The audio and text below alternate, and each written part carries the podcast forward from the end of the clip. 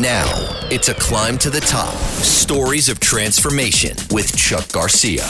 Chuck Garcia has climbed some of the world's highest peaks. Chuck Garcia. He's an executive coach. He's a professor at Columbia, LIU. He climbs mountains. He does it all. Chuck Garcia. Yesterday, I was clever and wanted to change the world. Today, I am wise and want to change myself. I'm Chuck Garcia. Welcome to A Climb to the Top Stories of Transformation. Every Sunday, we feature individuals from all walks of life who have overcome adversity, career challenges, and life's unexpected obstacles. With each guest, we discuss their tale of transformation that helped them to climb their personal mountains of happiness and success. Stories from a climb to the top inspire, motivate, and help ignite your transformation so that you may help others to ignite theirs. Keep listening to Talk Radio 77 WABC or wherever you get your podcasts. Be sure to subscribe and review this podcast and tell us what you think and leave a five star review. And now, Chuck Garcia. I think, therefore I am. Such was a quote from Rene Descartes, who lived in the 17th century and is often credited as one of the fathers and founders of modern philosophy. His theory asserts that our ability to offer proof that we exist is in that we think. Flash forward to 1994, and a neuroscientist named Antonio Damasio published a really cool book called Descartes' Error. And he argued that Descartes' error was the separation of the mind from the emotional state that we live in. Damasio said the proof that we exist is knowing that we are able to feel those states that we cannot separate from the mind. And he said, We are a powerful combination of the two. Yet, the great philosophers from India and China have been telling us something for centuries that our well being comes not just from our physical health, not just from our mental health, but from something called the spirit, and that we are combinations of mind, body, and spirit. And in the modern world, we continue to learn from philosophers both East and West that an optimal state is achieved by focusing on one's awareness of the present while calmly acknowledging and accepting feelings, accepting thoughts, and accepting what our body tells us. Which brings us to today's guest. Phillis Morgan has three decades of experience as a labor and employment lawyer, working in conflict zones all over the world, including Afghanistan, Uganda, and Nepal. Phillis, to me, is a modern day philosopher, and she is a practitioner of what is called mindfulness. Phillis, welcome to A Climb to the Top Stories of Transformation on Talk Radio 77 WABC. Thank you so much, Chuck. Um, it's a delight being back with you here in New York. I think the last time we were together was here in New York, and I was addressing your business students. Indeed, you came into my classroom because when we met, I think it was over the phone, you and I just had this spark that even though you were in Washington or in Alexandria, Virginia, and I was in New York, over the phone lines, it became pretty clear good Lord, I think there's a mind connection here because the subject matter of which you speak is something that is often foreign to an 18 year old college student because your subject matter isn't something that is either focused on or even taught in traditional education. But that's for another time. Mm-hmm. Phillis, I think in order to get to what I spoke of in the introduction about you resolving conflicts around the world, it's very helpful to our listeners to understand where you came from. Talk to us about your background. So I'm I'm one of six children, mm-hmm. um, and my parents were actually um, um, in Arkansas. And as part of this large migration, um, northern migration, they moved from Arkansas to St. Louis, which is where they landed mm-hmm. and where I grew up. I grew up in the city of St. Louis, so no no burbs for me, mm-hmm. um, with all the, the dynamism that came that came with it. And I would say, like e- even you know at at that time, um, conflict was very much a part of a part of my world. Mm-hmm. I was living um, in a neighborhood that was integrated racially, but slowly, slowly there was white flight happening. Mm-hmm. And so um, the white residents, you know, in my neighborhood were leaving to go to go to the suburbs.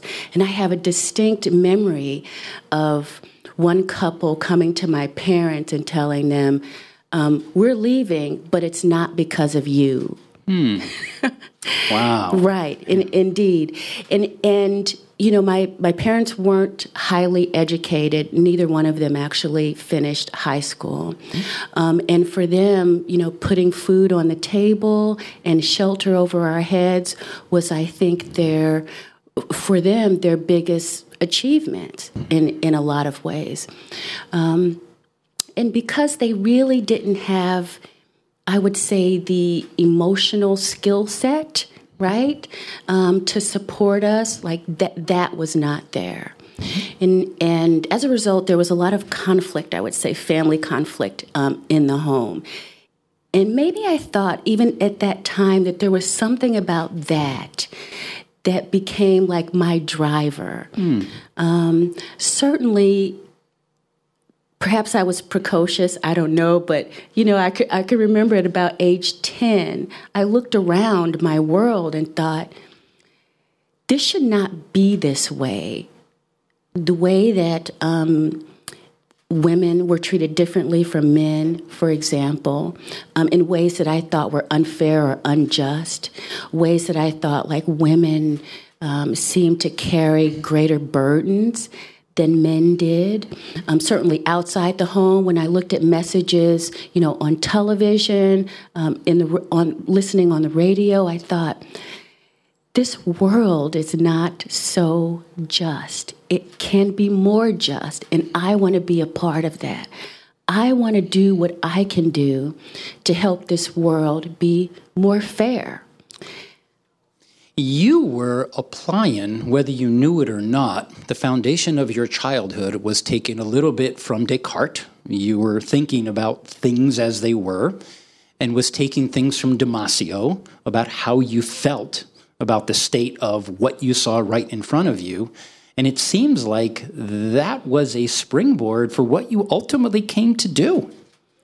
I think it was. I mean, s- since that time, as I said, you know, as as a young as a young child, thinking, I want to do what I can to make the world more just because I I had really this this strong emotional reaction like this is just not fair. Right. Not only is it not fair, but I can do something about it. Why not me? Why not me? So that was really a strong sense that I had. Um, and, and, and I can tell you this that it wasn't one that was necessarily shared in my family. Mm-hmm. You know, I didn't have, you know, great role models um, in terms of, you know, people who had, you know, overcome like incredible barriers or I mean, certainly my parents had, for example, just being able to get from Arkansas to to St. Louis. But this sense of, you know, having parents who were well educated, who were well traveled, who had plenty of money, who had all of these advantages, and, and who could reach back then and show me the way, who could reach back and help me on my path. That really didn't exist so much. It didn't yet when we think about your background, and I'd like to explore it a little bit more. It seems like it must have been aspirational to you because you went to law school and then you did a whole lot of things after that that really relate to the theme of a climb to the top, in that everyone considers changing the world, but who considers changing themselves? And, and that you, it had an influence on you because as you were growing up, you were thinking, how can I bring this idealism to the world? So even so, I became a lawyer. Yeah. This was the way I thought I could. Um, encourage justice in the world, right? This was the way that I was going to co- contribute to justice making in the world. And indeed, what I wanted to do and what I wound up doing was working with employers, having their ear. So if you've got workplaces that are dysfunctional, that, you know, are not inclusive or not equal, these sorts of things, then I wanted to be that person who had the employer's ear and could advise them about how and why right? It was beneficial for them to mm-hmm. have workplaces that were better, that were more humane, that were more egalitarian, like that. And so that's what I did with, with some degree of success, I would say. Oh, you became a labor lawyer because it sounds like what you're describing is you can achieve a greater scale rather than helping one individual at a time, you help organizations. I very consciously made this choice that even though I could, you could be on either side, right? So you could file lawsuits against employers. And of course, that's meaningful and that's impactful. I don't want to take anything away from that.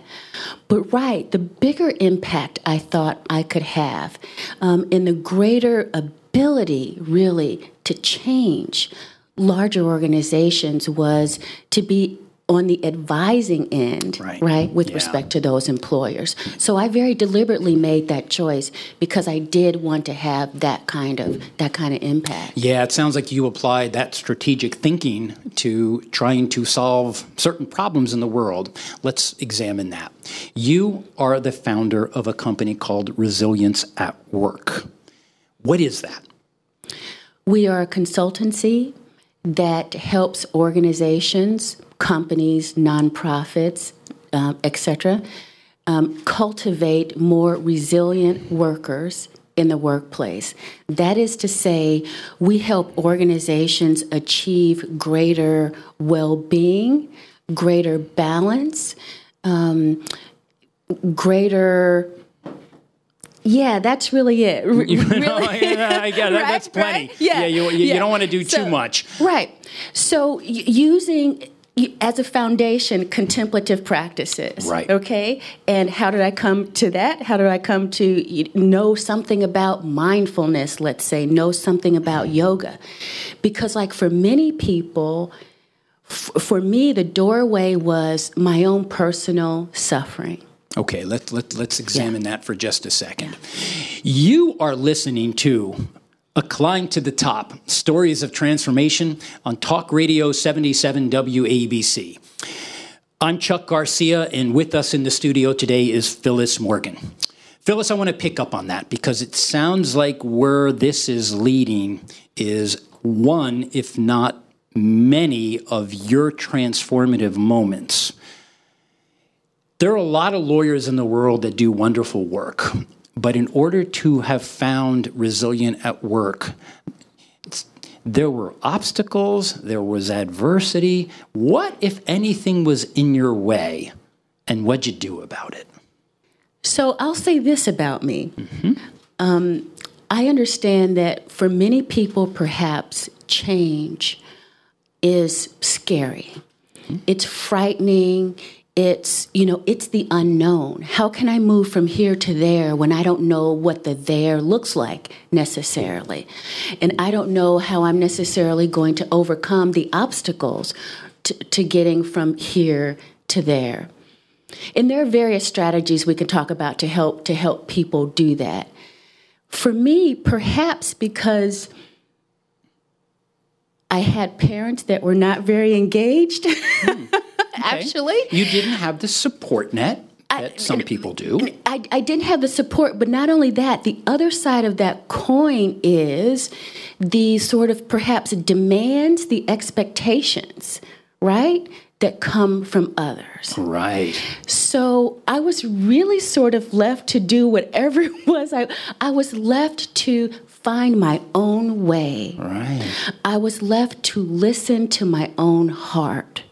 And what was your heart telling you? So my heart was telling me that what I wanted to do was to give back to the world in ways that were meaningful, in ways that were impactful. Mm-hmm. And so I have to take you back a little bit to my journey.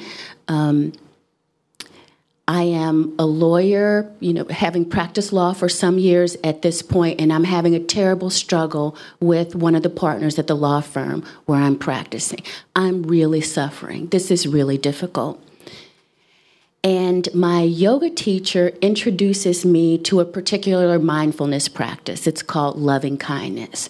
And with this practice, it is about, you know, starting with yourself, acknowledging, recognizing that, you know, you like yourself. You want yourself to be happy. You want good things for yourself. Well, help mm-hmm. us understand, the listeners, some of the practices you talked about they may sound abstract to others. Yeah. This mindfulness, help us understand what you did in order to get to the path that you're describing. Sure. So mindfulness really it, it has a, a number of different qualities actually I say. Mindfulness is a state of mind. It's a skill that you can learn and it's also a way of being. A way that you can actually show up in the world. So, this is a way of mindfulness. It is about how we open up. It's an awakening. Awakening to what?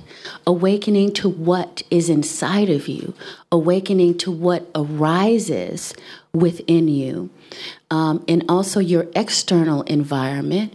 When you think of it this way, there's a stimulus and there's a response. Okay? What's happening in between, a lot of times, is unconscious, right? We are unconscious to the, as you said before, the feelings, the thoughts, the sensations that are happening, what's happening with my body. So when something, when someone criticizes me, when my boss criticizes me, and I have that trigger, right? Do I even know that I'm being triggered? Do I know that I'm getting flush in the face? My hands are clenching, my stomach is in knots. Do I even realize that's going on?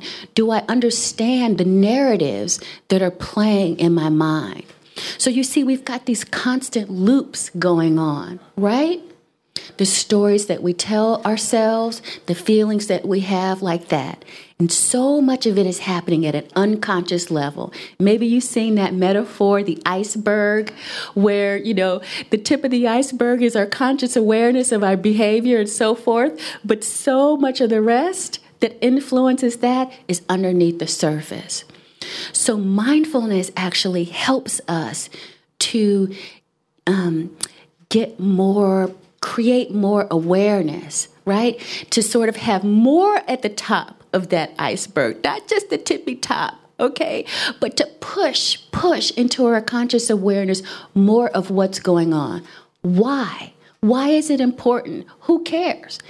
Because if we're not doing the things that are conducive, if we're not doing the things that are productive, that bring us happiness, that are wholesome, that are beneficial to ourselves, to our family, to our communities, then we want to shift our behavior, don't we? We want to change that behavior. The first step of that change is insight. We have to be able to create that insight into what's going on right now, seeing it, so that then we can we're in a better position to respond and respond with wisdom, respond yeah respond with greater wisdom right. so that stimulus and response i talked about before so if you're engaged in a mindfulness practice where you're calming down the body with deep breathing mm-hmm. or just sitting in meditation watching the rising and falling of your belly or if you're engaged in a compassion practice where you're actually practicing um, mental thoughts about may I be more compassionate, may I be, you know, um, m- more happy, may I be more empathetic to other people, like this. And developing those mental skills, you repeat that over and over, you begin to in- inculcate that.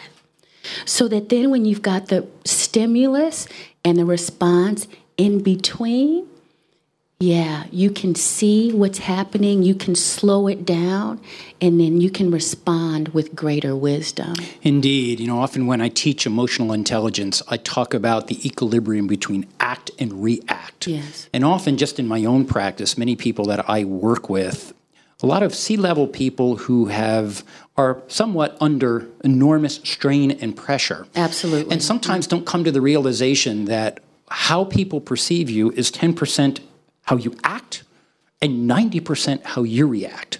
And what you were describing is when you are going through an emotional distress, your body is saying to me on the other side, you are your body speaks before your mouth opens. And I see your face turns red, your fists clench. How do you help your clients and the people you work with in this day and age of social media, the onslaught of information to us, how do you turn off that ticker tape and focus on yourself? Yeah, it is, I think, more challenging today than it has ever been. That's for sure. We have many more ways of being distracted, right? We have many more distracting strategies out there. So, how are we able to focus more? How are we able to um, really corral our attention? And I will say this it takes practice, okay? But I want to relate that to what it is that you value. So I'm going to relate this hmm. to your why. Yeah. Okay, why do you want to do it? This, this why is, is it important point. to you? Yes. Oh, so let's yes. let, us hold that for just a second. I want to be sure that we put this into tangible forms.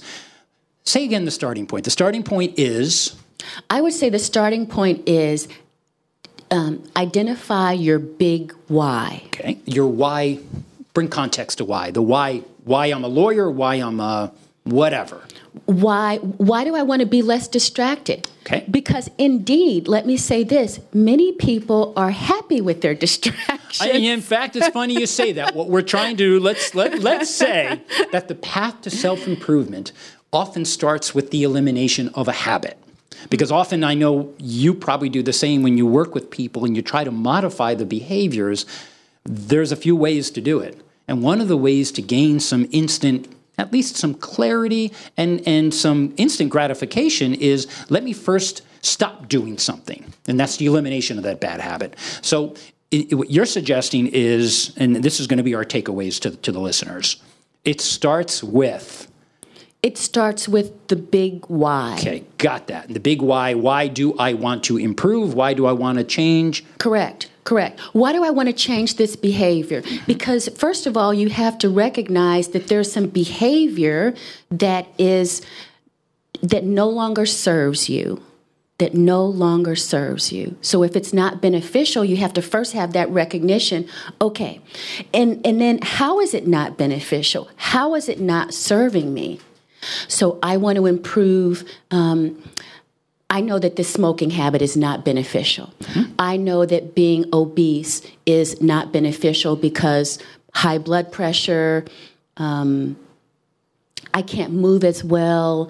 I can't, you know, walk up the stairs without huffing and puffing. I can't pick up my kids without, you know, being at risk at a heart attack, whatever.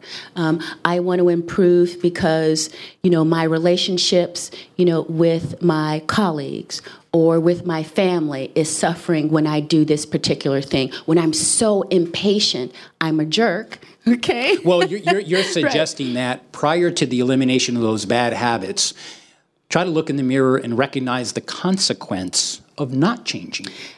I, I would suggest, I submit to you that behavior change is sort of challenging, right? Mm-hmm. We all know that. Sticking to it is challenging. Mm-hmm. And therefore, you have to have a big and strong why so that when things get tough, when you don't want to do it, I'll take a really easy example. I'm a long time runner, mm-hmm. okay? So sometimes, most of the time, I enjoy running, but of course, we don't always want to do that, right? So, how am I going to um, help promote that habit? So, what I used to do was if I was going to run early in the morning, I would set out all my clothes, the, the you know, the shoes, the shorts, everything. So I could just literally roll out of bed and into. Make it easy. Right. Make it easy. And also connect it to some big why. Okay, there's a big race I want to run. The race is important to me for these reasons, right. like that. That's being mindful. That's being mindful, and it's connecting that mindfulness to the why. Mm-hmm. And I think you actually need both. So when you read the data about the sort of attributes, the characteristics of people who have overcome tremendous adversity, you know, in life. What are these factors, the resilient factors that that they have in common? And a lot of them are what I'm explaining here today. They've connected that I'm going to overcome this feeling with a big why why it's important, why I want to do this, what it, the consequences of that, why is this meaningful, why is it impactful. So very important. Connect it to also a value system, a spiritual practice, or a religious practice, mm, right? Mm, so I'm going to sit and meditate, or I'm going to pray, or whatever that thing is that helps ground you and get you back you know, to that center, back to the things that, that you value and you determine are important. To start our listeners potentially on their journey, is there a particular book or material that you would recommend that they can read and internalize or begin to practice? I recommend um, finding a good teacher. Mm-hmm. Um, so if this is for you know an individual person who wants individual instruction, I recommend um, trying to find a good mindfulness meditation teacher. Okay. Uh, secondly, there are some good apps out there mm-hmm. as well that include instruction by some of the most well respected, experienced teachers out there. So find those apps. Um, that that can help you as well. And where can our listeners find you? Listeners can find me at www.resilient, R E S I L I E N T, at work.com. Um, I can also be reached um, by phone, of course, 800 454 0021. You can find all of the contact information on my website. Um, and I would I would recommend um, for the listeners that if they want more information, you know, I've got a book that I'm working on that's going to be published in the spring about how we can be more resilient in conflict, which of course is a recurring, it's a huge issue, yeah. right? So how can we better manage our emotional state? Um, in conflict. So go to the website, you know, sign up to be um, on the book list or the newsletter that comes out regularly, and I would be happy to add you to my list. I started this program with quoting a couple philosophers, and I'd like to end with a modern day philosopher. It's the late, great Michael Jackson. And he said, I'm looking at the man in the mirror, I'm asking him to change his ways no message can be made any, any clearer. clearer. If you want to make the world a better place, take, take a, a, look, look at, at yourself, yourself and make that, that change. You have listened to A Climb to the Top Stories of Transformation. I'm Chuck Garcia. My guest was Phillis Morgan. And Phillis, thank you so much for coming into the studio. It's been a real pleasure. Chuck, it's been a great pleasure for me as well. Thank you for having me.